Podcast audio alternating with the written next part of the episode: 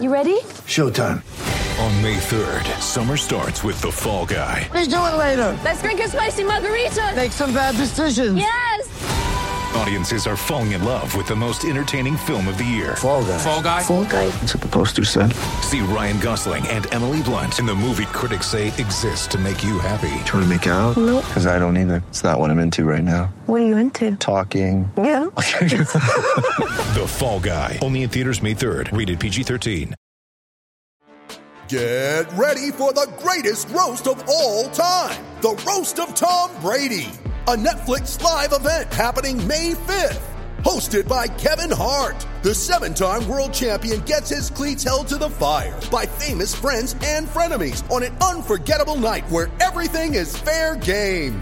Tune in on May 5th at 5 p.m. Pacific time for the Roast of Tom Brady, live only on Netflix. It's a great football team with a lot of moral fiber and a lot of character, and they showed it. Shout, a Buffalo football podcast, hosted by Matt Parrino and Ryan Talbot. No place else you'd rather be than right here, right now. When it's too tough for them, it's just right. Presented by Syracuse.com and NYUp.com. The Bills make me wanna.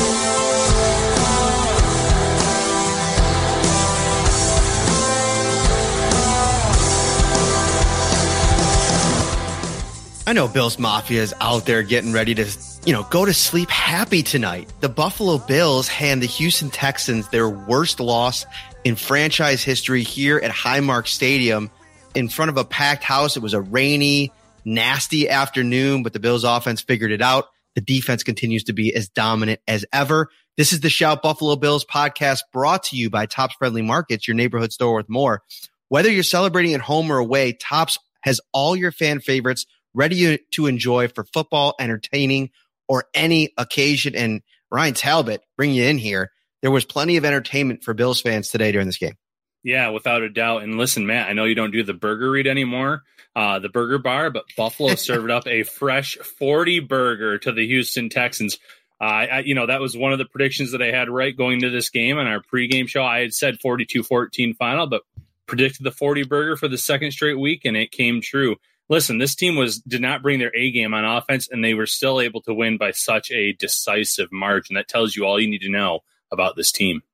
It wasn't an A game, but I think in some ways I'd almost prefer what we saw out here today as opposed to, you know, the Bills coming in here and just like walking over a bad Houston Texans defense, right? I thought the Texans played pretty well. They tried to stay in there against the run. I thought they did some decent things considering the weather. But it was almost like you come out here and Josh takes, you know, makes that big mistake to start the game. You know, the defense forces a three and out. You get the ball back and then you throw an interception and it's like, oh man, here we go again. I mean, it's go, it's going back to the Pittsburgh game when, you know, he he had a mistake and he got frustrated and you saw the kind of offense spiral a little bit. Today, he came back out there, he had another bad throw, but I thought it was nice the way that he kind of composed himself, got the offense going, they relied on their run game and it was going to be a nasty afternoon. But I thought in the end, when you look back at it, you got Stefon Diggs going. Dawson Knox, who I want to open up and talk about here in a second.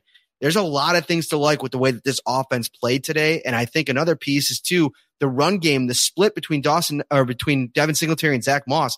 Ryan, it's working. I mean, there's there was a 41 yard run that I thought should have counted. There was kind of a phantom holding call on Daryl Williams.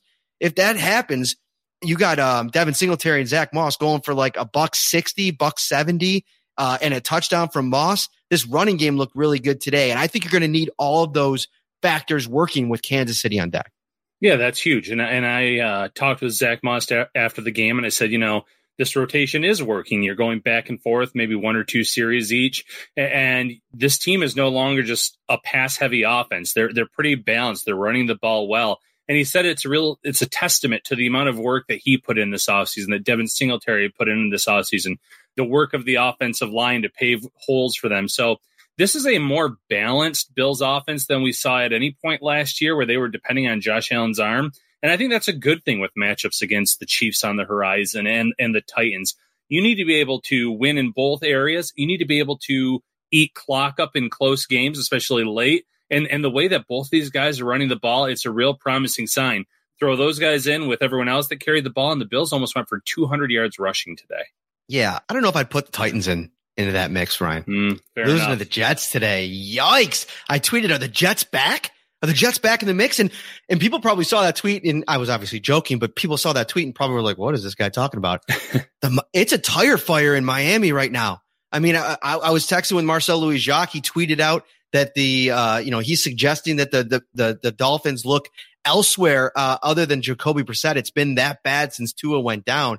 And I guess in some ways, if you're a Tua apologist down there, you're probably happy. You know, if he's able to get right, you can get him back in the mix and, and let him try to get a few games there. But, you know, you look around the AFC East, if the Patriots go down tonight, and even if they don't, I mean, this is a commanding situation for the Bills right now.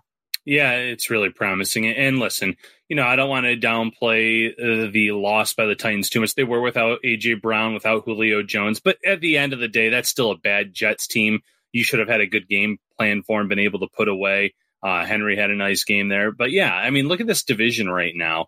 Uh, you have the Jets winning one late in the game in overtime. You have the Dolphins that are absolutely falling apart uh, after a season last year where they definitely exceeded all expectations. And then you have a Patriots team that, by all accounts, you know, I think everyone's just kind of planning on a beat down tonight from Tampa Bay to New England. So we shall see. But the Bills are in a good spot right now. They obviously look like they're the class of the division again. And, and I even said after the game, I think the Jets winning this week was actually better for the Bills than the Titans defeating them, just because the Jets are no threat in the AFC East, but the Titans are in a division that they could obviously uh, end up taking. You know, you saw the Colts play a little bit better today, but that division, I, I think, is still the Titans division. So the more losses they can pick up here against teams that they should beat, the better for the Bills in terms of AFC seeding.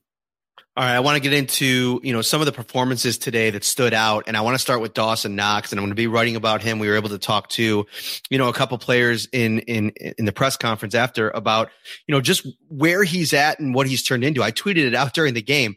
Right now, as we sit here, and and obviously San Francisco's playing right now, and I'm not up to to the stats in that game, but when I tweeted it, Dawson Knox's two touchdowns today got has him up to four on the season. Travis Kelce and George Kittle combined right now three touchdowns. Hmm. So we're talking about a breakout type of situation here for Dawson Knox. And this was everything that I think the Bills were hoping for with him. He's been as reliable a target as any for Josh Allen. I thought Josh really stood up today in the press conference and stood up. I mean, you know, metaphorically, he was sitting and he didn't stand up, but you know, he kind of stood up with the way that he kind of, you know, interrupted Knox and said, listen, this guy does everything the right way. He's in here working day in and day out. I have supreme trust in him. And even Emmanuel Sanders, who's seen everything in this league, you know, he, he went up to the podium before uh, Dawson Knox and he said something just clicked for the guy.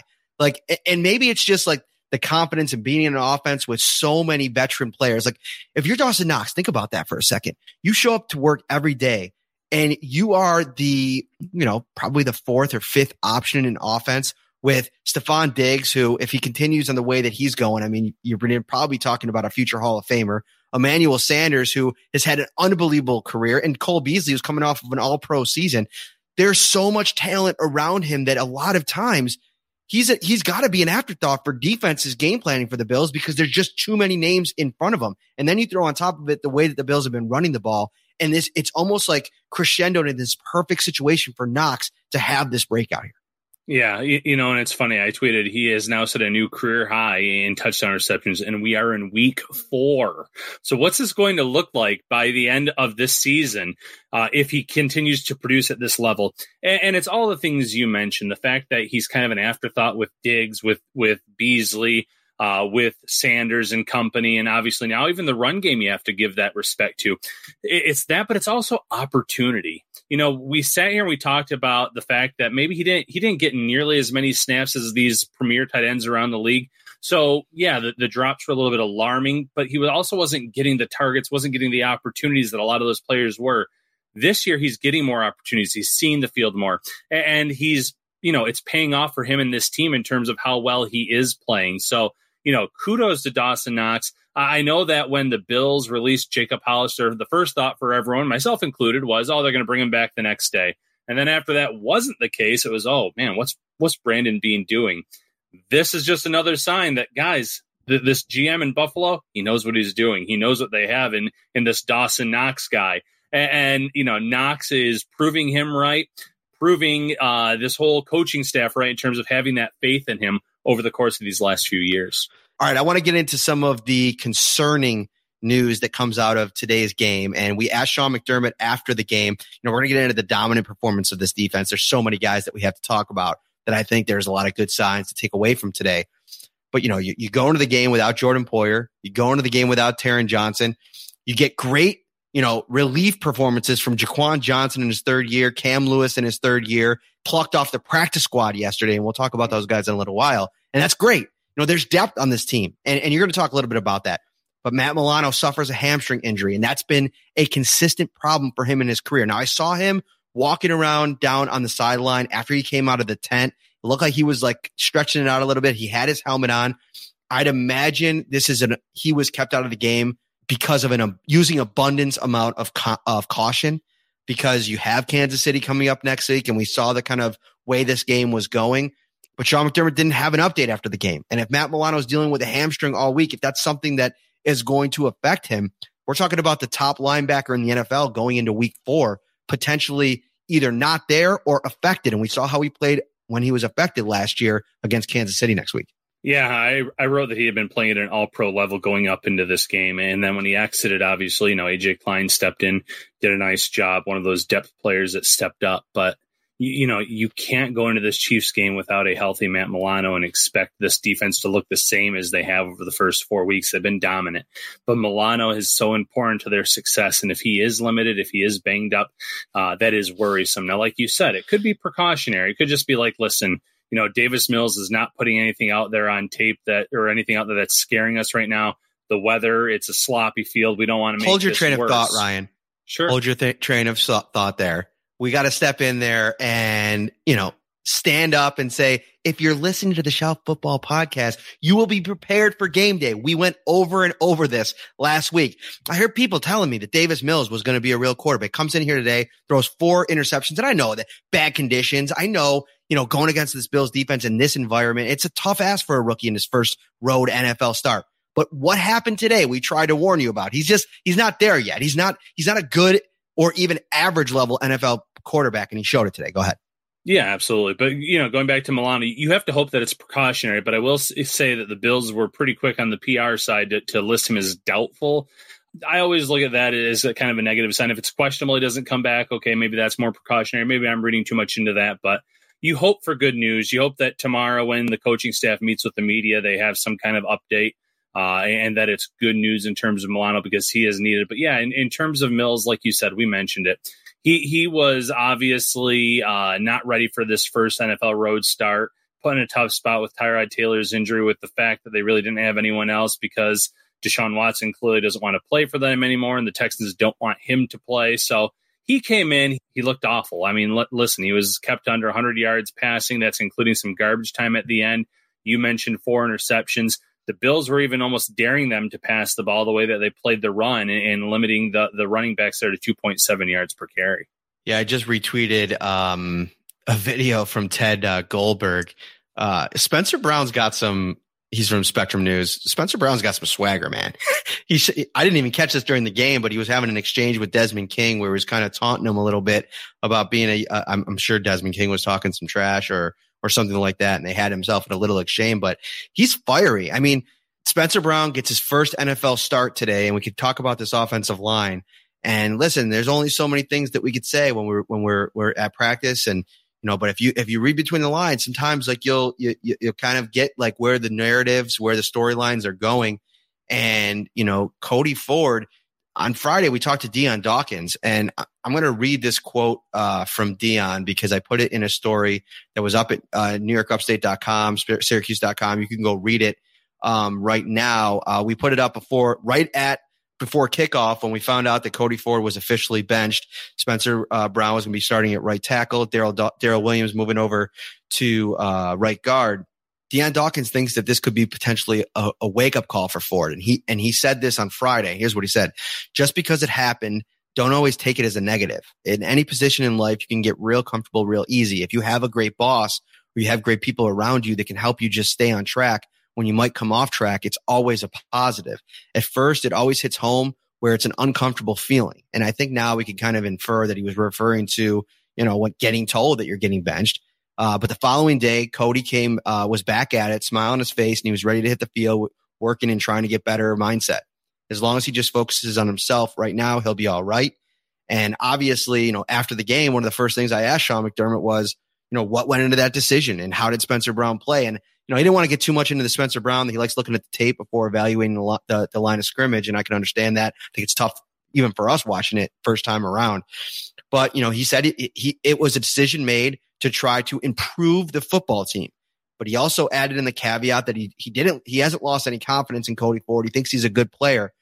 Reading between the lines, I mean, if you make a decision to improve your offensive line, you're making a decision that Cody Ford's not good enough to be on it. And you're talking about a third round draft pick, a, a raw player in Spencer Brown who you're ready to get in there and take a look at him. You know, moving forward, you get, get Jon Feliciano back next week. I don't think this is a one week thing. I think what I think Cody Ford's going to have some work to do to get back in the lineup or, you know, injury. Yeah, no, I agree with that. Listen, he let up 11 pressures last week in that game against Washington. He was the weekly link of the line. Daryl Williams wasn't great today at guard, but obviously you want to give him some expanded playing time there. You want to see what he can do.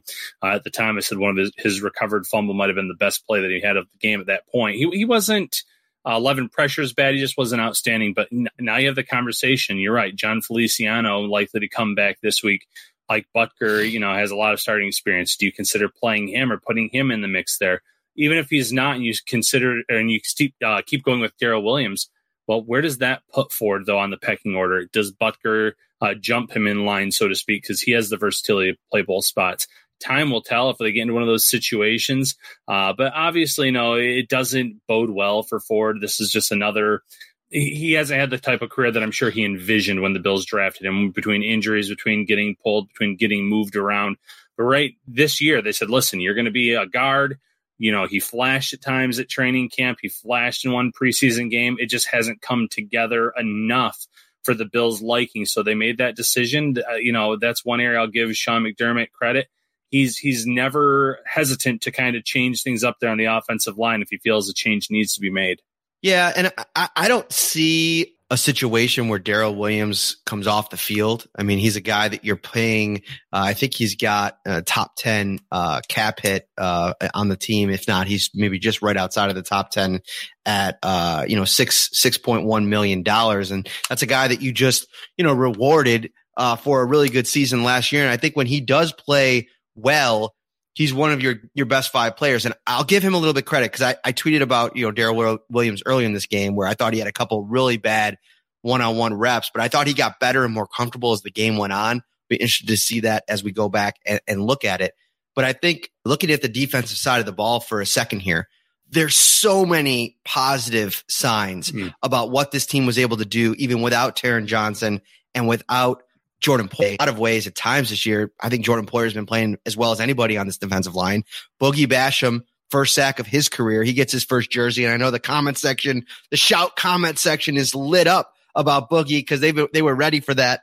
Uh, they've been ready for that all season. Uh, but he has a nice hit. Star Lotulelei, you know, playing well today. Who, if you take a look at this defense, Ryan, who was, you know, that performance maybe that that really stands out in in a group of really good performances? Boy, that's a tough call, Matt. Just because you know, I'll throw another name in there. I'll throw Ed Oliver in there, and I know that he didn't have a sack, he didn't necessarily make a ton of flashy plays, but he blew up a, a run play. He was really good against the run on, on Sunday. Uh, I thought, you know, he said post game, if you if you y'all are going to keep running the ball, I'm going to pretty much stop it. And, and I think the Bills were great in that regard. Uh, he was someone that came in this week maybe with a little chip on his shoulder after Sean McDermott had a little comment where he said, you know, he's he's playing well, maybe not where he thought he would be at this point. Uh, but I, I, thought he had a really standout performance. But it, it's hard to pick just one player because you, look across the board, they had so many players step up for them on Sunday. And I asked Cam Lewis about that after the game, and he said, listen, we, we feel like for whether you're talking about the starters, the guys on the bench, or the guys on the practice squad, we can all start in this league if we were in another situation. And you know, to Lewis's point, it's hard to argue that he had his hands on a ball early in the game that he almost intercepted. Uh, he forced a fumble later in the game. You have Jaquan Johnson getting an interception, Damar Hamlin with a pass breakup. We know how much they like Josh Thomas, uh, who is also on the practice squad. So there's something to be said about the depth of this secondary and how well they played. So if I was to point out a, a specific unit, I would really point out that unit, though. just because they were outstanding. And obviously, at Old Reliable and Micah Hyde getting an interception in this game off a tip pass.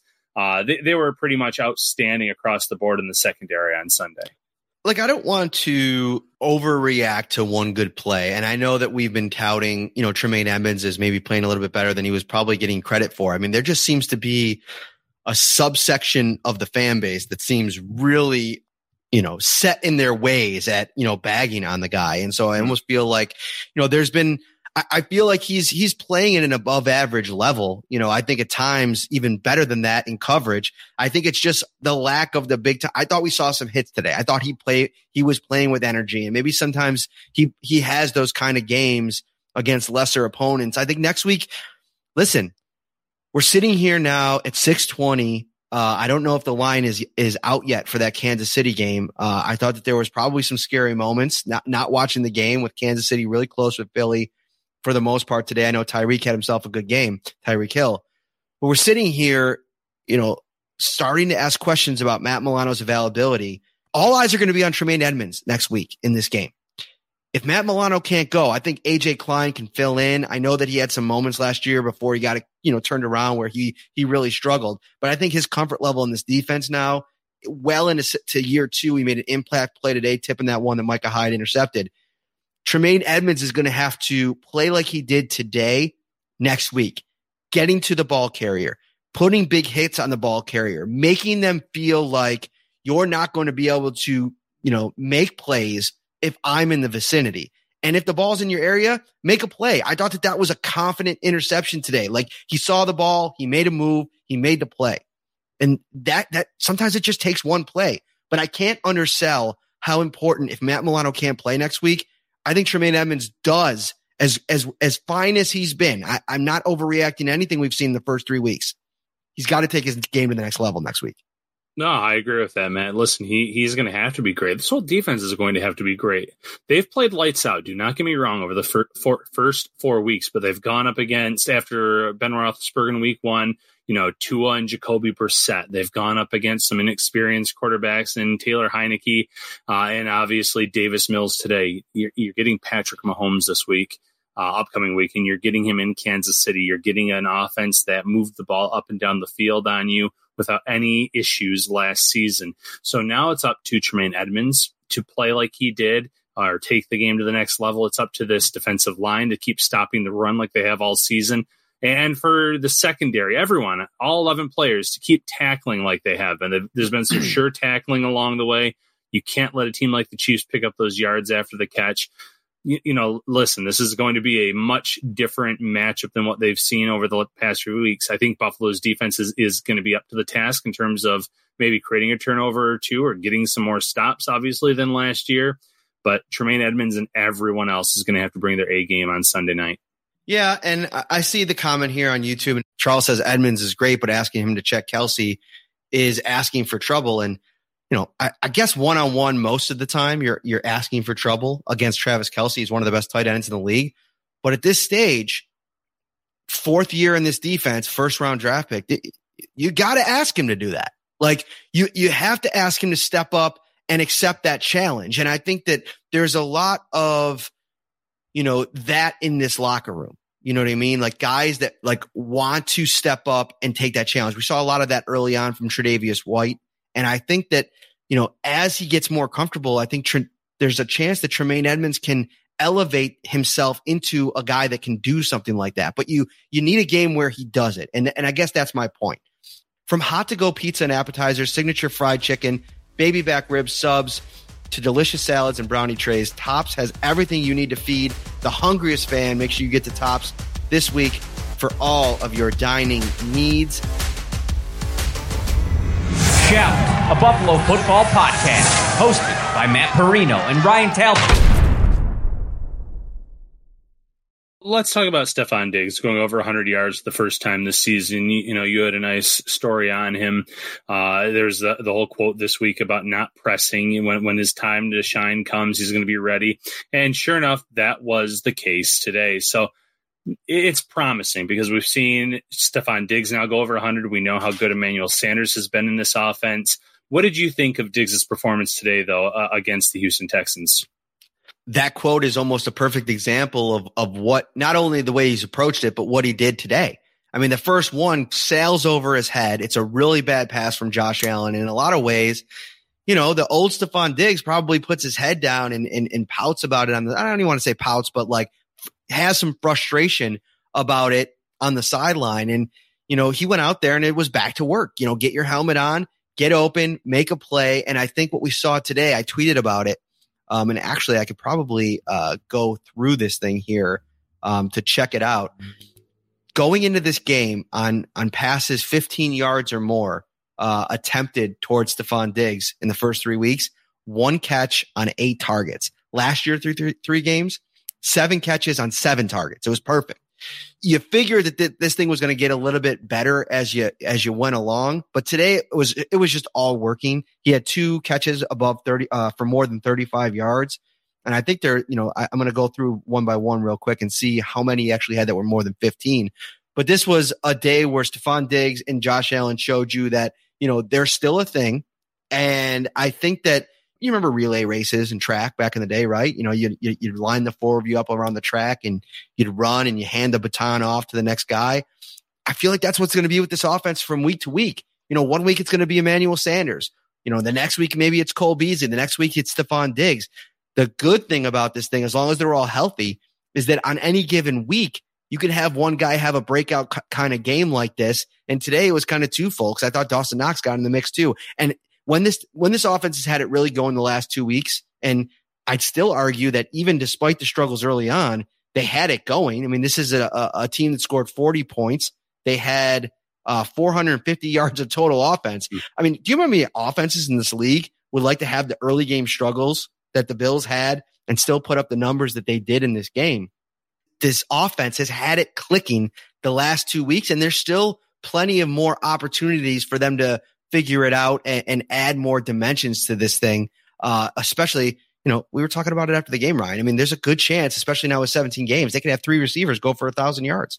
Yeah, you know, there's a point late in the game, and the Bills already had a commanding lead, but you still saw Stefon Diggs on the field. His helmet wasn't on. I think it was after a timeout, and he was getting the guys fired up. You would have guessed it was a one score game, and the Bills needed uh, to put together a drive to try to put the game away, and and yet it wasn't. He was just getting the guys all amped up for the game, and uh, he performed really well. You mentioned it. You know, it's going to be in every given week. Some guys are going to step up. Some guys are going to kind of disappear a little bit from the stat sheet. It was a really quiet week this week for Cole Beasley, for example, after you know having a great game last week. Uh, we haven't seen much from Gabriel Davis since that ankle injury. He's been pretty quiet, but you're seeing Dawson Knox step up, Emmanuel Sanders every single week. Uh, this week, though, is Stefon Diggs going over 100 yards, and then the running game too, getting things going. So it's a good problem to have when you have all of these weapons and these players that can move the ball, but there's only one football. And, and you know, at the end of the day, Josh Allen can distribute it based on who's open in any given week. Uh, it's promising seeing that these guys look healthy at wide receiver going into this Chiefs game, which will be night and day compared to that uh, AFC Championship game from one year ago. And listen, the, the Chiefs defense is vulnerable. They've they've given up a lot of points this year. It's not something that they've been able to fix over the first uh, four weeks. So I think Buffalo's passing attack should have some success.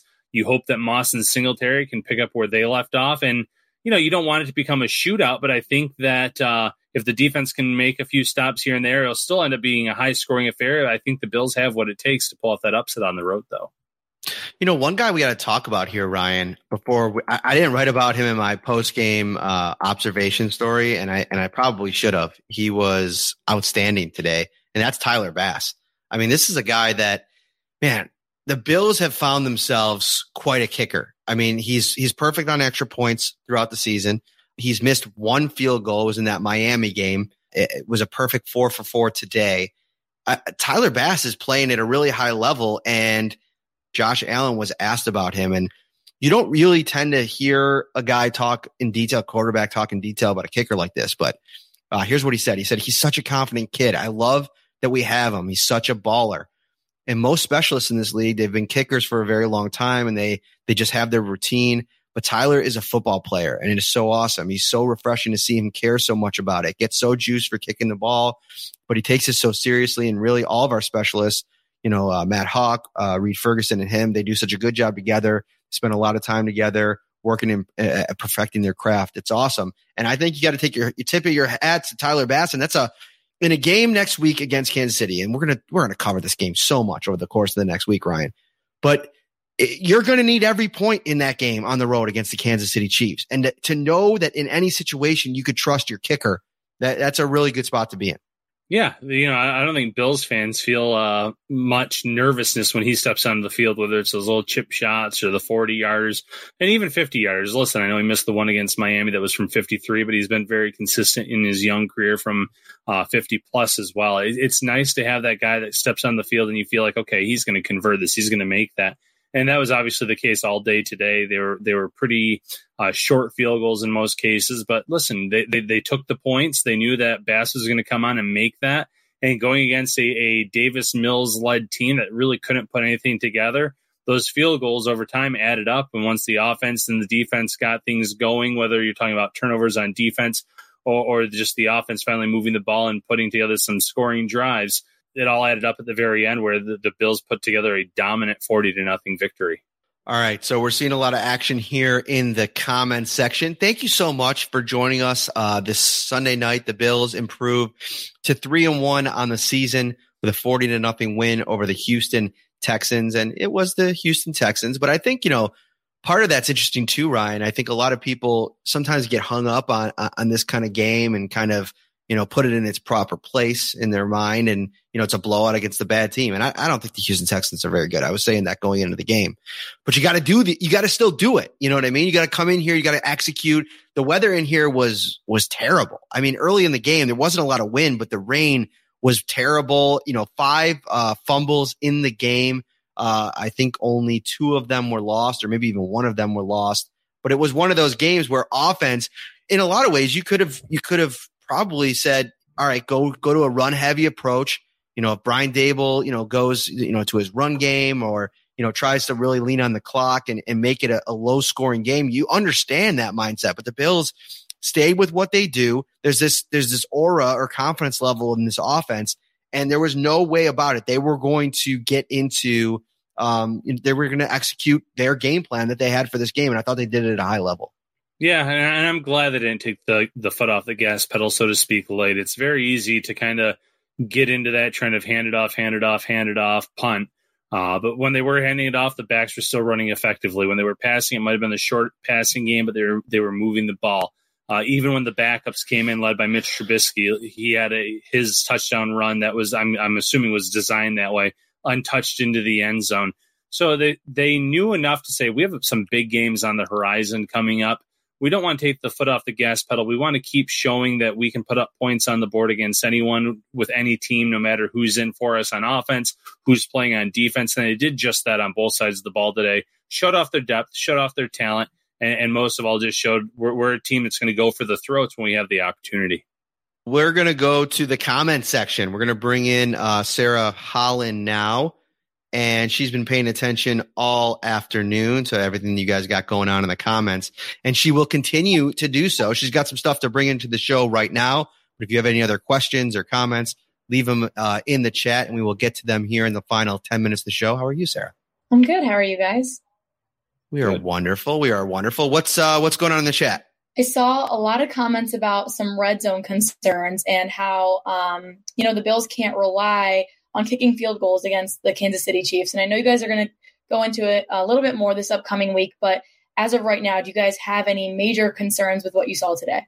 Well, I listed it on my worried list in terms of their performance, three of seven today. But you have to consider the weather conditions. Uh, you, you have to consider the fact that I think that they were content against this uh, Texans team to to take some field goals, knowing that Houston wasn't going to be able to put up a lot of points in this matchup, and obviously ended up being zero. Uh, but they've also been pretty efficient at times in the red zone uh, this year. So I, you know, I'm not overly concerned. I don't think you're going to have the type of weather conditions like there were today in Kansas City next week, but it's something certainly to keep an eye on going forward there's a certain level. I mean, you think back, we're going to be thinking back to that Kansas City game and talking about all the struggles the Bills had in that game and red zone efficiency is going to be at the forefront. And, you know, I think part of it, like you mentioned, Ryan, early in this game, the weather was really bad. And I think that the Bills, knowing how good their defense were, what was playing, they were a little bit more conservative. You know, I think they might have been a little bit more aggressive had the weather been a little bit better. And who knows, maybe the weather won't be good in Kansas City next week and you gotta, you gotta make do with it. You gotta execute in the red zone. And so that's a big part of it. But what I think is a cool thing that's going on right now for this team and listen, that might be exposed next week if Kansas City's offense is able to do whatever they want to do against this Bills defense, which has been playing so dominantly. I mean, we're talking about the best defense in the league through four games. I mean, I don't think that, you know, I'm very interested to see once the, the dust settles after uh, the Monday night football game where the Bills rank in DVOA because they've been absolutely so dominant. If you're relying on that, if you have that confidence level in your defense, it's going to give you, you know, a, a little bit at least more uh, pause or a little bit more, you know, confidence in that if we do settle for three here, you know, our defense is going has the ability to pick us up, but they got to pick them up next week. And if the efficiency level isn't there in the red zone, yeah, I think that's going to be a problem against the Kansas City Chiefs. What else? What else we got in the comments? So I'm seeing some uh, questions right now about the broadcast and about the power outage. I know that that was a big story from today. Um, I was also watching on TV, so my power went out, and I wasn't able to see exactly who it was, the O line that got hurt, but I believe it was Dion Dawkins, and I know Matt, you were at the game. Um, so you probably had a better idea of who it was and what happened. Yeah, so it was Dion Dawkins. Uh, he went down for I think it was like a play. Uh, and when he went down, Spencer Brown moved over to left tackle. Cody Ford came in at right guard, um, and Daryl Williams moved over to right tackle. And I think it was only a play, maybe two. And then Dion Dawkins was obviously back in the game. And I thought, you know, it's funny enough. We talked about Daryl Williams. I thought Dion Dawkins struggled a little bit at the start of this game. I thought that he got better as it, as it went along and kind of settled in a little bit. But yeah, that was something that the, the power going out. Um, you were watching it on the broadcast, Ryan, from the from the stadium. It's like the entire you know thing goes out. Like, and I feel like we had you know sixty five thousand people in here, and everybody just was looking around at each other like, are they going to keep playing? And there was a little bit of a a pause there. But then when they started getting it going again, it's like, oh, okay, I better I better make sure I got some play by play here because people, you know, you know, like that Miami game. I can't remember if it was last year. I think it was last year um, when the when the broadcast went out. What was the broadcast like during that time? Uh, it, it wasn't great. Uh, I, I remember that because it was right after I think we actually missed. If you were watching it live at home, Dawson Knox with a big catch, and then he fumbled it in that game but yeah, it, there was parts that were just simply missed altogether. There, so it wasn't even brought back with to live game action. You missed a segment of that game, so this was better uh, in regards to the fact that you got to see everything. Obviously, you had the studio host calling it. That's not their expertise, so it was just pretty much a uh, very general commentary. Uh, but yeah, I you know I joked after it happened that Power wanted to beat traffic and get out of that game because it was all but over at that point, and uh, I'm glad it came back on. I'm glad that game could get played, but definitely odd whenever things like that happen. I feel like you know if your if your thing is is dad jokes, like Ryan delivers one gem every episode of this show. Speaking of which, did you um did you get a picture yet of your your hair? I did find one. I, I have it on my phone. I'll have to post it. It's not the one that I was thinking of, but I found one. So I'll I'll find that and I'll post it on social media. Anything else, Sarah, from the comments? I did see a couple comments about Gabe Davis, and I know you, uh, Ryan, briefly touched on it, but just what you guys are hoping to see from him uh, throughout the rest of the season. He had the one target, uh, I think it was in the back of the end zone there. Mm-hmm. And, you know, I just, you know, after that play, I, I kind of saw him coming off the field. It didn't look like he was limping or anything, but it definitely looked like he was coming off the field because there was a little bit of concern there for, on his end. Like, you know, it's, it, it still feels like the ankle's not 100%. And I wonder if you get to the point with Gabriel Davis where you don't just maybe shut him down for a few weeks, let him get fully healthy. I mean, you know, you have a situation where, and, and listen, you want all hands on deck over the next two weeks. You got two night games against two really good teams. But if Gabriel Davis is, is dealing with a nagging injury, and this is something that could potentially linger long term over the course of the season, I don't think that you really want uh, that to be the case. And I think you could trust Jake Kumerow to get the reps that, you know, he was probably going to get in the meantime, and maybe even bring up a guy like Isaiah Hodgins and see what you have, put him out in a, in a, in a high profile situation once or twice a game and see how he reacts. But yeah, it's something that I, I'm definitely monitoring. I think the evolution and and the, the the coming out party for Dawson Knox helps, but you definitely want to get Gabriel Davis healthy. Yeah, and, and listen, you mentioned the one target back of the end zone. It did hit his hands, but there was good coverage on the play, so it might have been batted uh, before it hit his hands he might not be 100%. We don't know that for sure. But you, you mentioned it earlier in the show. There's so many guys that one or two are going to be the odd man out on a week by week basis. And it's been Gabriel Davis quite a bit here uh, in this early in this year. Partly due to injury, partly due to the fact that Emmanuel Sanders is playing well, Dawson Knox is playing well. You have Stefon Diggs, Cole Beasley. And, and listen, even Isaiah McKenzie's been pretty quiet on offense. I know that he's uh, the, you know, the, the main kick returner, punt returner now, but last year you saw him used quite a bit more in this offense. He's been pretty quiet. So it, it's just how it goes. It's good to have those guys though waiting in the wings or when you have these matchups on the horizon against a team like the Chiefs because that's when their number might get called and they might get to step up and, and uh, have a game that no one's expecting or come out of nowhere, so to speak. Subscribe to the show as well. We are live after every single Buffalo Bills game, usually about an hour, hour and a half after the game. We like to get down into the press conferences and bring you all the the, the different reaction from the players and the coaching staff. Uh, we'll hear more in the coming days uh, from Sean McDermott and Josh Allen as they prepare for the Kansas City Chiefs. And uh, who man, uh, I'm getting excited, Ryan. I mean, this is the first big game feel. It's been like a weird start to the season because I feel like even the Pittsburgh Steelers game, it's like, all right, can we fast forward to these first four weeks? Because I feel like the real true test, the real true game where you're going to get a read on who this Buffalo Bills team is, is that Chiefs game. And now we're here. Yeah, this is the first true test. This is where uh, the Bills kind of see where they stand after falling to the Chiefs in the AFC Championship game. They need to come out and find themselves not only in a competitive game on the road, uh, but Josh Allen needs to be composed uh, going against uh, going into the road with that loud Arrowhead Stadium. The defense needs to play at the level that they have this season. Now, mind you, I'm not expecting a shutout against the Kansas City Chiefs. You have to be realistic. That team is going to put up points on the board, but can they get a few stops? Can they create one, maybe two turnovers? If so, that's going to put the Bills in a position to go on the road and win this game. And that will be a statement win for a team that's trying to prove that they are the class of the AFC. Are you hosting a large party uh, maybe next weekend for the Kansas City Chiefs game versus the Buffalo Bills? Check out Tops' huge selection of party platters for delicious, effortless, and affordable, no stress way to impress. For complete details, stop by their carryout cafe or visit topsmarkets.com slash fantasy foodball. All right, guys, that'll do it. It is the Buffalo Bills 40, Houston Texans 0. We will be back on Wednesday night. For Sarah Holland, Ryan Talbot, and Matt Parrino. we will see you then. Take care, everyone. Shout, a Buffalo football podcast, hosted by Matt Parrino and Ryan Talbot.